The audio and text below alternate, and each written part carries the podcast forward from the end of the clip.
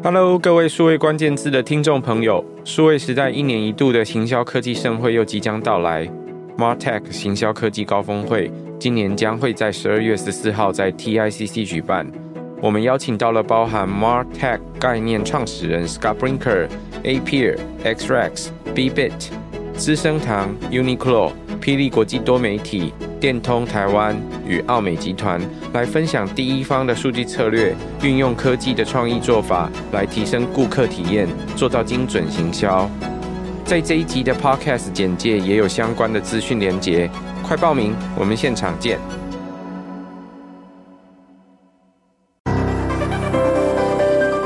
各位好，我是 James，欢迎收听数位关键字，一起学习科技新知大小事。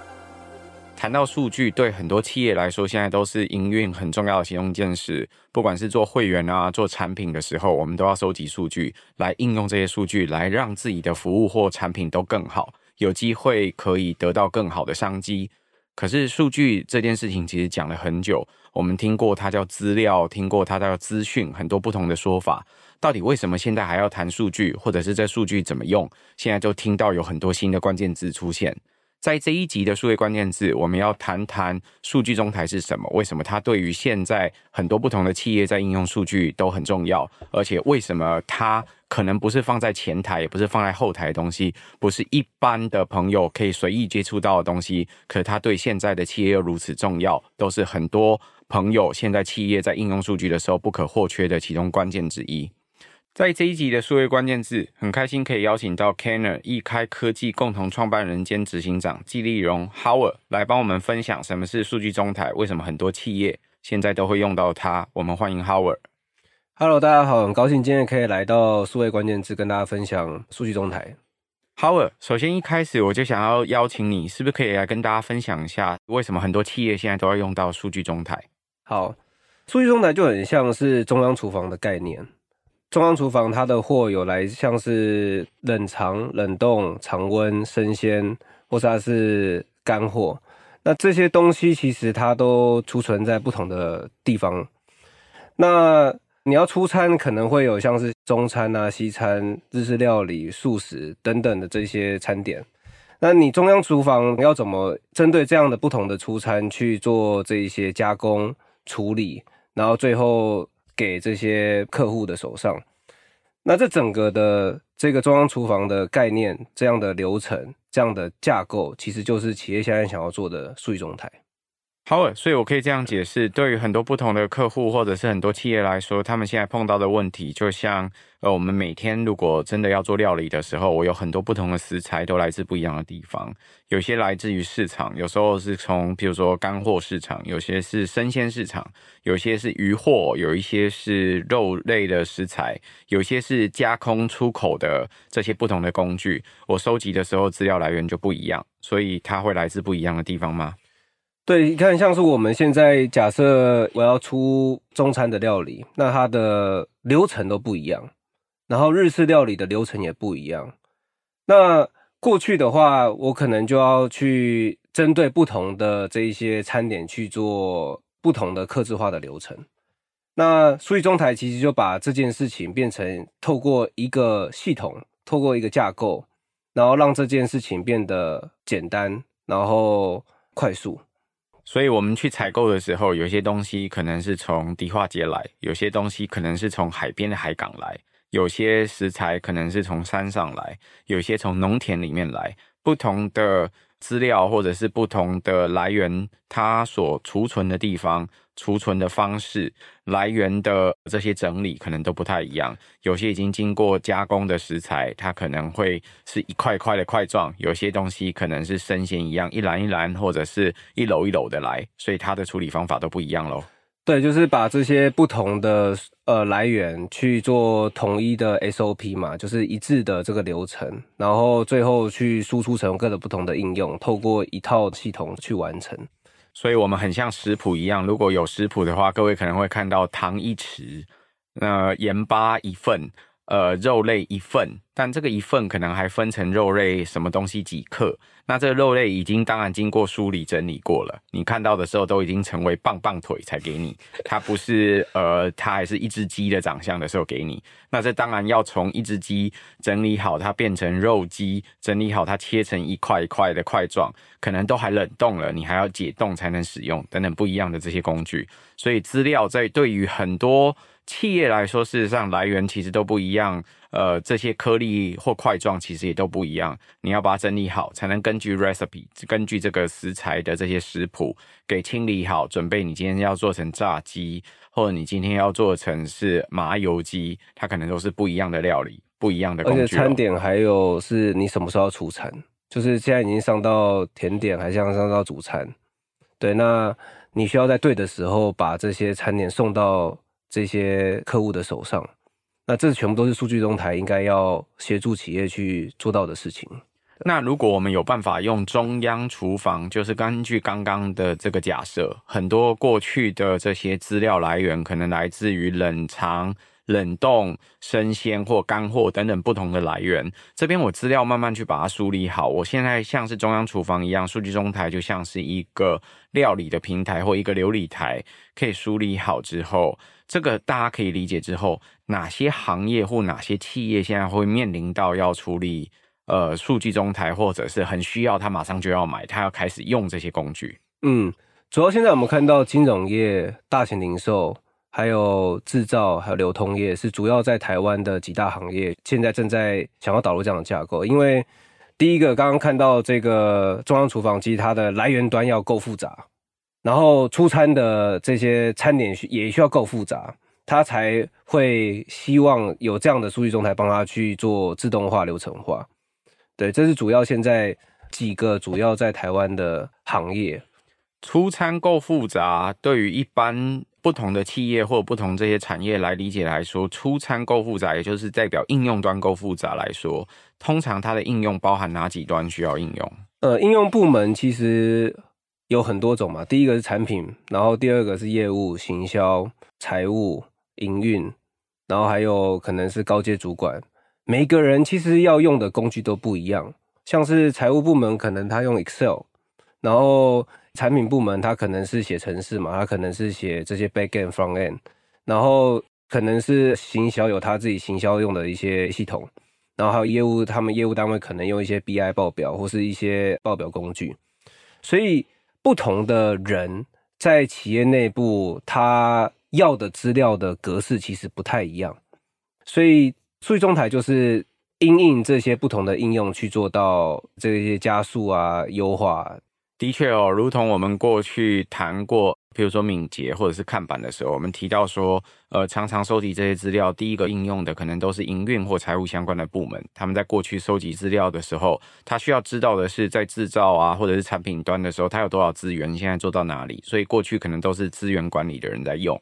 可是现在行销业务部门或者是其他相关的部门都会开始需要。数位产品或营运的部门，他可能需要知道怎么去优化，所以他的譬如说机器的配置啊，或者是等等服务的方式，可能跟过去不一样，他需要即时的数据。可是业务或行销部门可能需要名单，需要追踪他现在的业务推展的速度到哪里，需要知道等等不同的追踪方法，所以他所需要的数据可能又不太一样，而且这些数据还对应了不一样的系统，可能用到不一样的工具。那如同刚刚讲的，这是应用这一端，在数据中台前端听起来有很多不同的资料来源。那资料来源我们知道，在很多的企业或者是产业里面，他们的资料来源可能来自的地方或者是处理又不一样。可不可以帮我们举例，对于这些不一样企业来说，它的资料来源可能又来自哪些地方？资料来源来自第一个像是核心系统嘛，像我们可能资料储存在资料仓储里面是它核心系统。然后也有可能在资料库，因为资料库就是各个不同的这些应用系统，就是它前端的这些工具，它就存在资料库里面。然后或是资料是存在资料湖这种大数据，或是出档案里面。那这些东西就会需要去透过数据中台去做到，我们叫同质化，就是它可以在同个界面去做使用。其实过去到现在，呃，我想很多企业都有累积相关的资料，如同我们在开场说，事实上很多企业都知道数据是很重要的工具，也是未来重要的方向。可是过去累积资料来说，很多不同的产业其实累积资料很不一样。如果刚刚如同 Howard 提到的制造业。它累积的数据可能除了来自采购，就是知道很多供应商的相关的数据，所以知道呃这个供应商有没有 qualify，它能够 deliver 的速度有多少，它的品质有多少。根据它所生产的这些产业的东西来说，它的品质不一样，它所生产出来的结果可能也不太一样，参数就有调整。那还有像是呃零售业，我觉得是一个很标准例子，因为像是它的资料，过去历史资料可能在门市。然后现在发展新的业务是很常见，就是电商平台。那电商平台通常说都在云端嘛，就是在这些云端系统里面。那他要怎么把这些云端系统跟他原本门市的资料做整并？那就透过数据中台可以很快的去达成这样。那如零售来说的话，刚刚 Howard 提到的这个。呃，门市或者是这个地端，你看到这个零售的实际场域所累积的资料，这个我们通常叫它地端，或者是各位可能也有听过一个名词 on-premise，或者叫它 on-prem 的这样的资料，它存在的资料是在某一个资料中心，或甚至你公司某个办公室的某一台机器里面。那云端的资料就像是真的在数据的这个上面一开始运营的时候，它纯数位化的，它可能是你的 APP 的数据，或者是你的这个网络银行，或者是网络的商店里面的数据，这些数据都存在云上。那我们过去一段时间知道，很多的公司，尤其零售啊、金融，现在很流行做这个所谓的 OMO，或者是这个 Online Mix Offline 这种地端跟云端资料要整合的方法。如果谈到零售，那他可能会用会员的资料方式来经营，会员的数据在过去到现在勾合的其中一种方法，就透过手机号码或透过 email 的方式来勾合，希望可以把。Offline 就是你的地端的门市的资料跟 online 的资料给累积起来，没有人会真的想背那些会员号码，大家都想用简单的方法就可以存起来。可是这两种不同的资料来源或属性要把它扣合，而且可以交叉运用，就是一个很困难的地方。刚刚 Howard 提到这零售，就特别让我想到，其实过去到现在有很长一段时间，我们常常在零售的实际场域听到一句话，就是很多会员会直接问说：“你们不是有我的资料吗？你们怎么不知道？”可是对于 online 的资料跟 offline 的资料整合起来。他就有可能真的不知道啊，而且你上次消费的记录并不是你现在报手机号码我就一定能调得到，能立刻处理的，所以事实上他常常会不知道。对，通常这些系统其实都还是在个别的系统里面，所以他都要靠人去把这些资料去做会诊嘛。那数据中台的目的目标，也就是说，希望把这些资料放在不同的地方的这个界限变得模糊。我透过一个平台之后，它可以及时的聚合，然后产生这些综合的数据，然后让应用端的人可以直接去使用，就把这件事情变得更简单。要不然就会像你刚刚提到的，就是说这些系统其实不容易连接在一起，它就是两个都不同的系统。Howard，那如果要选不同的数据中台，有没有哪一些特殊的选项或者是考虑的要点，是一定要注意的地方？哦，其实实践数据中台最困难的，现在我们看到企业最大的挑战是权限，然后以及它的隐私跟轨迹，因为各个不同的应用单位，它有权利，你可以想象嘛，各个不同的人在公司里面其实都有权利更接近数据，但是每一个人对于数据可以看到的栏位等级，跟他哪些栏位只能看到特定的资讯，这些东西都要被规范，然后。也要有一个稽核的流程，例如说啊，我可以回推说啊，James 在上礼拜什么时候几点几分拿了什么数据走，他看了什么样的数据，这些东西其实在不论是在金融业或是在这种大型企业里面都很重要。然后以及第二个问题，其实就是说，因为有各个不同的储存嘛，储存其实它每一个账号密码的管控都不一样，那我要怎么透过一个界面去统一的去控管？啊，这个人到底可以在这个储存里面看到哪几个资料？然后另外一个人可以看到哪几个资料？所以包含第一个是权限控管，第二个是遮罩，第三个是轨迹记录。这些东西都是在你可以取得之前的前提一定要达成。要不然数据中台就没办法成立。我把它接在一起，可是我的这些安全机制都没有的话，其实是没有用的。对，所以其实我们现在看到很多企业一开始会认为数据中台可能是啊，我买一个资料仓储，或是买一个储存的这个技术就能够达到，其实并不是。为什么？第一个是你的资料要全部都收集在一个地方，这件事情其实在导入数据中台这种大型企业是不可能的。第一个是。聚合起来不可能。第二个是成本问题，你不可能把这个 storage 开放权限给应用端直接拿取嘛？就像是我今天买了一个高级的保险箱，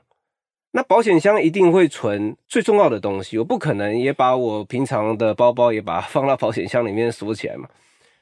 资料有重要程度的差异，所以它储存的方式不一样，这是很正常的。所以。不是说你现在透过一个方式去储存，然后就能够去达成你的数据中台的这个愿景。所以主要就是说，要怎么去让这个数据中台有兼容一直的资料的储存，这是第一个很重要的要素。第二个是安全，你要怎么让它我连接完这些资料一直性之后有统一的安全。最后是在我各个不同的应用工具，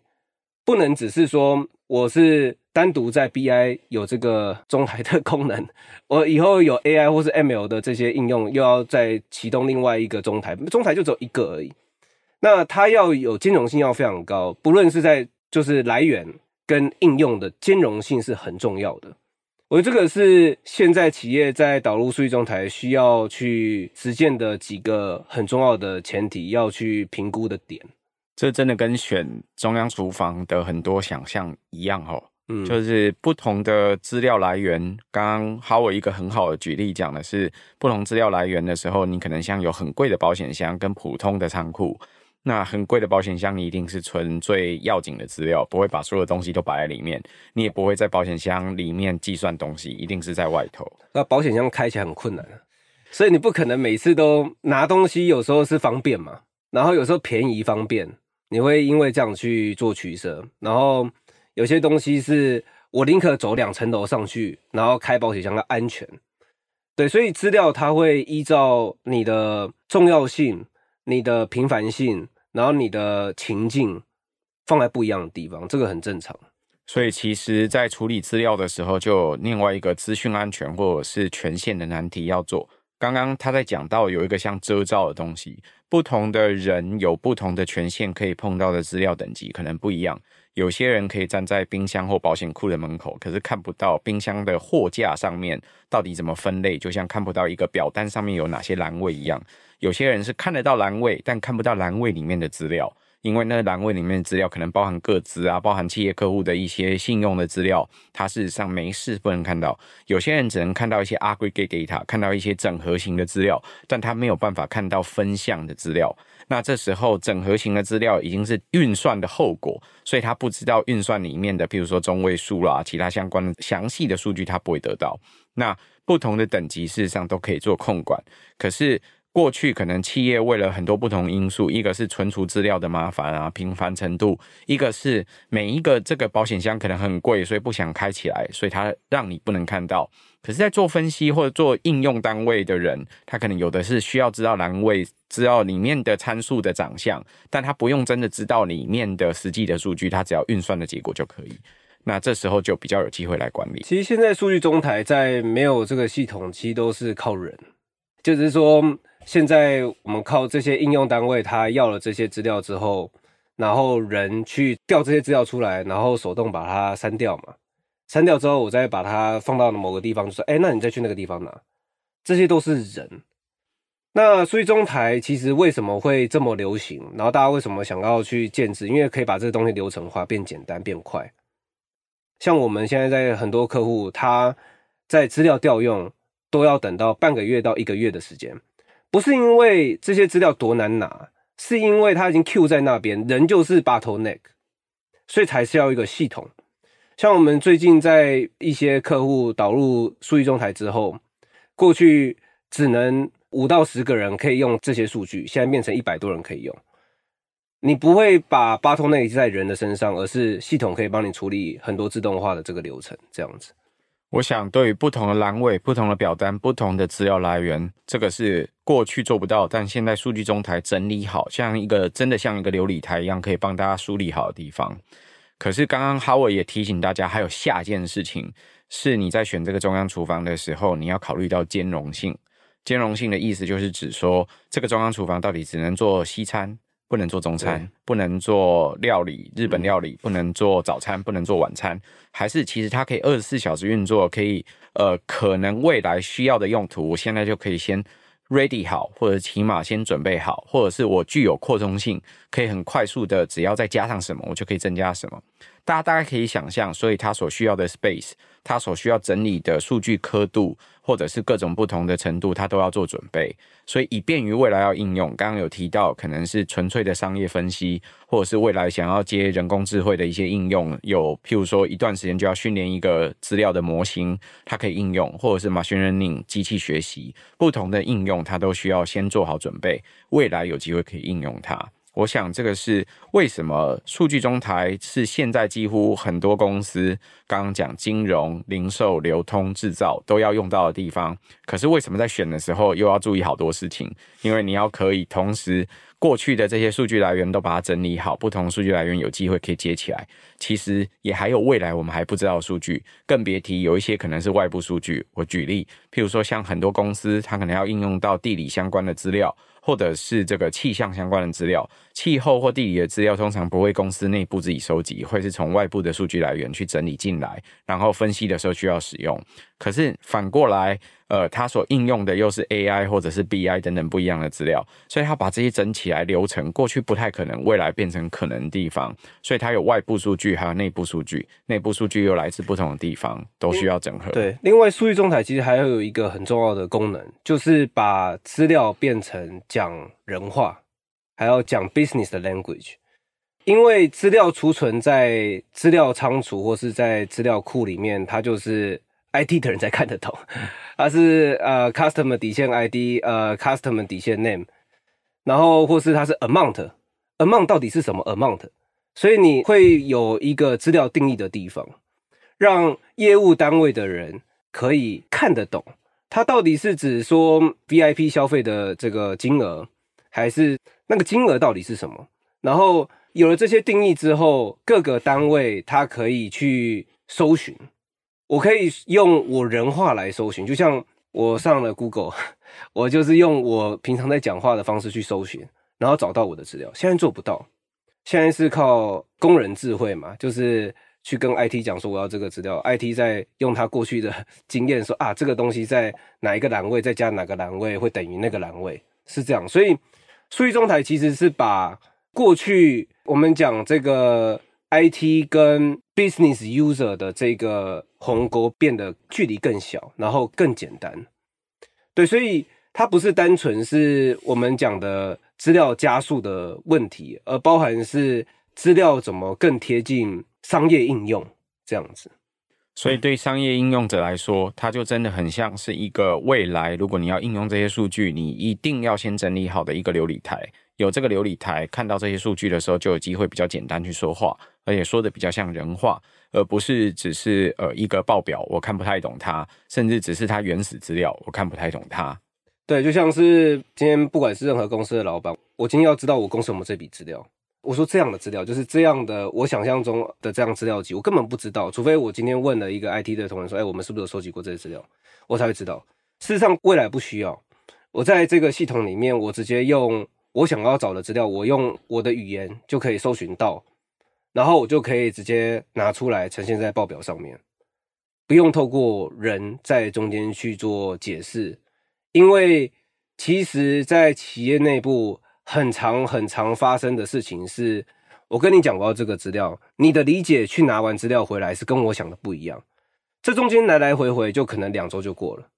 对不对？我跟你讲完，你好不容易去找这些资料，然后你整理完了，然后再给我，然后我说，哎，这个东西不是我我原本要的这个资料。营运单位想要知道的是，我还可以卖几颗牛排出去。对，但是资料单位回复回来给我的是，我还有几斤的牛肉。没错。那这个牛肉到底，我还要把它分成 recipe 不一样的牛肉种类，可能 for 不同的用途，然后其中可以做成牛排的，然后我要再去算牛排不同的种类，它分别所需要的克数可能不一样，所以算出到底可以卖多久。那另外还有一件事情是，那个牛肉什么时候过期，所以我还要知道这个计算的过程。对，像是资料它，我们讲说它资料有新鲜度。你今天拿到这个资料，你怎么确定说，我今天看到这个，像我们现在我们在电脑里面看 Excel 表，你怎么知道这个 Excel 表是一个月前还是一年前的？你不知道。所以其实，在数据状态里面都要跟你讲这些资料。这个现在是 live 的资料，还是它是过去七天之内的资料？你要能够看到这些资料，要不然没办法用。你要能够用这个资料，不是单纯资料在那里，是你要了解它。我们讲后面的这些，它的 metadata 就是资料的资料，就是你看到这个资料，它的新鲜度是什么？它的定义到底是什么？它的单位是什么嘛？然后它是从哪里进来？然后我要用在我的，假设我要用我的 Excel，那我要怎么用？这些东西都是数据中台应该要去解决的问题。就像现在大家都用搜寻引擎直接搜寻美金价格，它可能就会跳出今天美金对台币的汇率是多少。那大家有听到，其实刚刚已经潜在的这个搜寻引擎在猜很多东西。第一个，你在问美金价格，很有可能你是想要知道美金现在对某一个货币的价值为何。那他就要去找到，那到底是对哪一个货币？你用中文，而且是繁体中文搜寻，你所需要的可能是港币或台币的对价。那这时候他就要去找这个汇率，找这个汇率，他还要知道说，现在你现在搜寻的时间是几点？最靠近你搜寻时间的公平价格可能是多少？来源来自哪里？他就把它搜出来，直接给你答案。他猜想你可能需要知道这个。这已经是一连串的逻辑推演过程，过去需要靠工人智慧才能做得好，现在有机会，其实你在问这个资料，可能就代表你要问这个东西，他就要及时告诉你。就像我刚刚说的牛排，我们还可以卖几克？那我可能是要知道接下来的七天，每一天我平均或者是我每一天可以卖多少量，那我就可能会有不一样的决定。我现在要促销呢，还是我要停止销售？因为我其实库存不够了。那这时候需要的这些数据，其实你根本就可以每天计算出来最大或最小的可卖数量是多少，那不需要你再另外处理。可是刚刚讲逻辑的这件事情，不同的资料新鲜度、不同的资料颗粒跟不一样的处理模式，答案就会不一样。那有一些逻辑事实上是可以先稍微推演好的，数据可以等在那里，准备你要问的时候，我非常快。大概只要一小段时间，我就可以把它整理起来，马上给你一个你应该会感到满意的答案。那这些其实有赖于长期的数据累积，整理好相关的资料，才可以做好它。对，所以我们后来就想说，我们的目标其实就希望是帮助对的资料找到对的人，就是不是人要去找资料，而是你的资料应该是在我人要找之前，他就已经准备好在那里。所以你的人可以很快找到这样的对的资料在哪里，然后马上可以用。我们常常说要让资料应用单位可以很容易的找得到，然后看得到、用得到，这现在就很困难。第一个你看不到，你也找不到，然后你更何况你要怎么用？所以数据中台其实，呃，如果是在企业内部真的达成这样的事情的话，事实上。它可以帮助企业在商业上面的竞争力是很大的，每一个人都可以变成独立的作战的这个部队嘛。我今天是主动的去搜寻，搜寻到我要的资料，我就可以做一些决策，而不是过去都是啊，我要问你，然后再等等两个礼拜，我才能到。现在是这样子的，那现在就希望是透过数据中台，可以让资料的取得变主动，不是被动。对对对，我觉得这个是。现在企业想要达到的一个目标。今天 Howard 来帮我们分享数据中台到底是些什么东西。他告诉你说，这就很像一个中央厨房，其实可以从不同的资料来源整理好之后，对应到不同的现在的需求或未来的应用。他其实讲到了资料其实是要让对的人在对的时间找到对的资料。那让他们都可以用上它，这是过去企业在用数据的时候困难，但希望未来可以解决连好做好的事情。那他帮我们分享了其实在金融、零售、流通跟制造相关的行业，现在都陆续正在导入数据中台这件事。在选这件事的时候，不是为了数据中台本身，事实上是为了最后应用的结果。我们非常感谢 Howard 今天的分享，谢谢，谢谢大家，也谢谢各位在线上收听。如果可能，请多帮我们转发、宣传或点赞。我们下周再会，拜拜。